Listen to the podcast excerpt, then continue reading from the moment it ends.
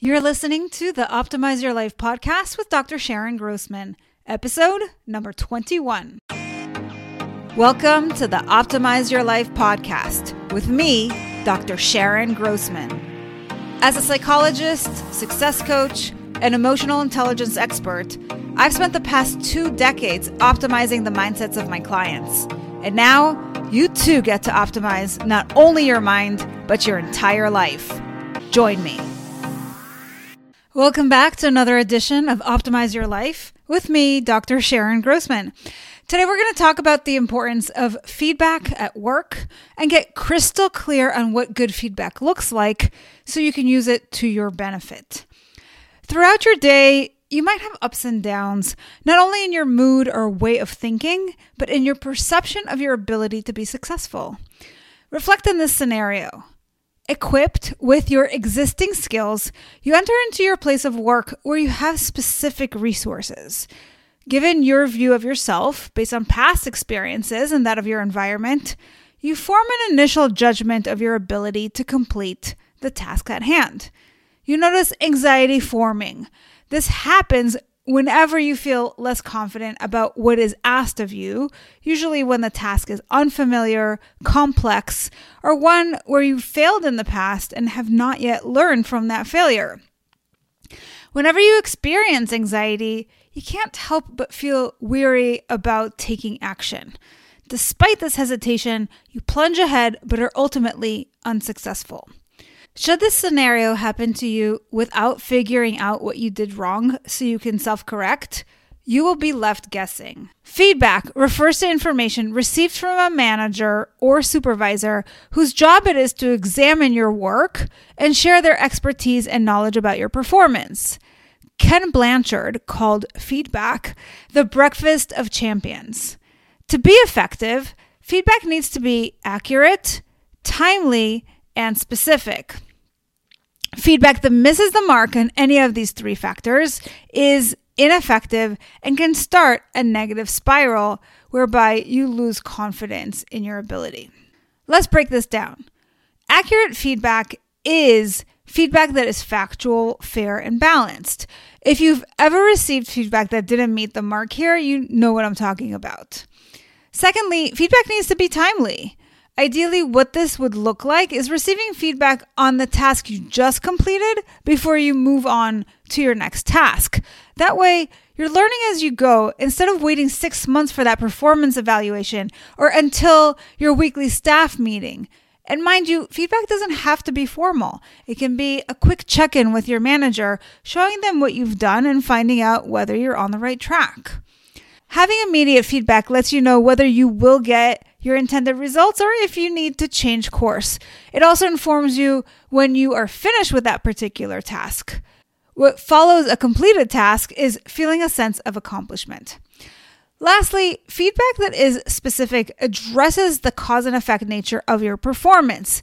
It's easy to tell someone they're doing a good job, but that's useless information. You want your manager to say, This is what I think you did well, followed by, It really showed me that you understood the mission of our organization, as an example. Or, I would like to see you focus more on X as it relates to Y. Having specific examples is crucial, and looking at what you did and how your actions led to your results is a great way to connect the dots. There are three types of feedback. The first is appreciation, that is recognition of your work. That tells you that not only are you doing a great job, but that you are being valued for your work. When we talk about effective feedback, this is not what I'm talking about. This is just a feel good type of feedback. Coaching is a little different. The purpose of coaching is to help you improve. So, a coach might take a look at what is going on for you at work and tell you how you could do it better or elicit from you whereby you're ultimately giving feedback to yourself. And the third type of feedback is evaluation. This is often done quarterly or yearly. If you've ever had a formal evaluation, you know that it's a time when your manager takes a look at your job responsibilities and compares it to your performance and lets you know where you stand. When I think about these three different forms of feedback, what stands out to me is that appreciation is about what you've already done. As I said, it's a feel good practice, which perhaps can help with morale. Evaluation is similarly focused on the past, but it may not feel as good, especially if you're not meeting expectations. And finally, coaching is quite different than the other two forms in that it focuses on future performance and your potential. This is in line with research by Richard Boyatzis, a professor at the Weatherhead School of Management at Case Western, which shows that when feedback is negative and focuses on past performance, it shuts us down. Whereas when we focus on what we can do in the future, it motivates us to improve. So when we talk about feedback, it can mean different things.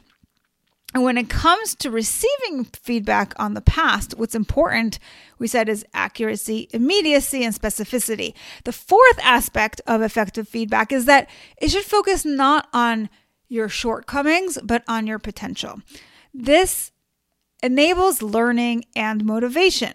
Remember, ultimately, failure is linked to excellence because that's the metric that, if used well, can help you know what doesn't work and help you focus more quickly on what does.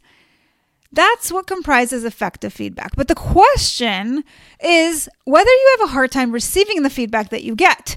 If so, ask yourself, what am I making it mean about me? Too often, we shut down when our performance is criticized. We take it personally. We make it mean that we are not good enough. We might fear losing our job or feel ashamed.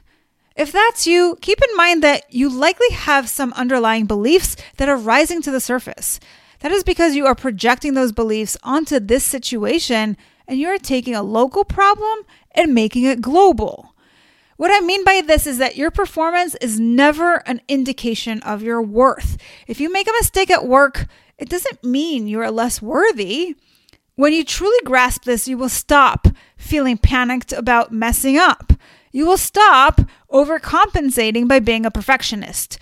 You will stop beating yourself up or comparing yourself to others. If you're not quite there now, that's okay. This is a journey. You might consider working with a coach to help you get there sooner because this is your subconscious programming and it will continue to creep up as it has been. If that's not you, you should have an easier time staying grounded in the face of failure and when receiving feedback. And ultimately, that's what I want you all to be able to do. Remind yourself that the point is not to be flawless. The point is to grow, and you can only do that by learning. If you already knew everything, there would be nothing left to learn. Life would be boring and you'd burn out. So, not knowing is kind of the point because it's an opportunity. Embrace it each and every day, and you will find more rewards in the process than in the outcomes. Feedback is essential for you to be able to fine tune your performance. While it's true that you came to the job with a particular skill set, you must fit into the company culture and need guidance about how to tweak your actions accordingly. So, here's what you can do to ensure you get effective feedback to help your professional growth. Number one, request specific, accurate, and timely feedback from your manager. If you know when you'll finish your task, schedule a meeting with your manager for the deadline or just beforehand to review your performance and elicit detailed information about the causal relationship between your performance and the end result. Number two, ask Is there something I can do to improve? And number three, Keep a log of your goals, the tasks you are working on to achieve those goals, including the actions you took, and whether those actions got you closer or further away from the mark.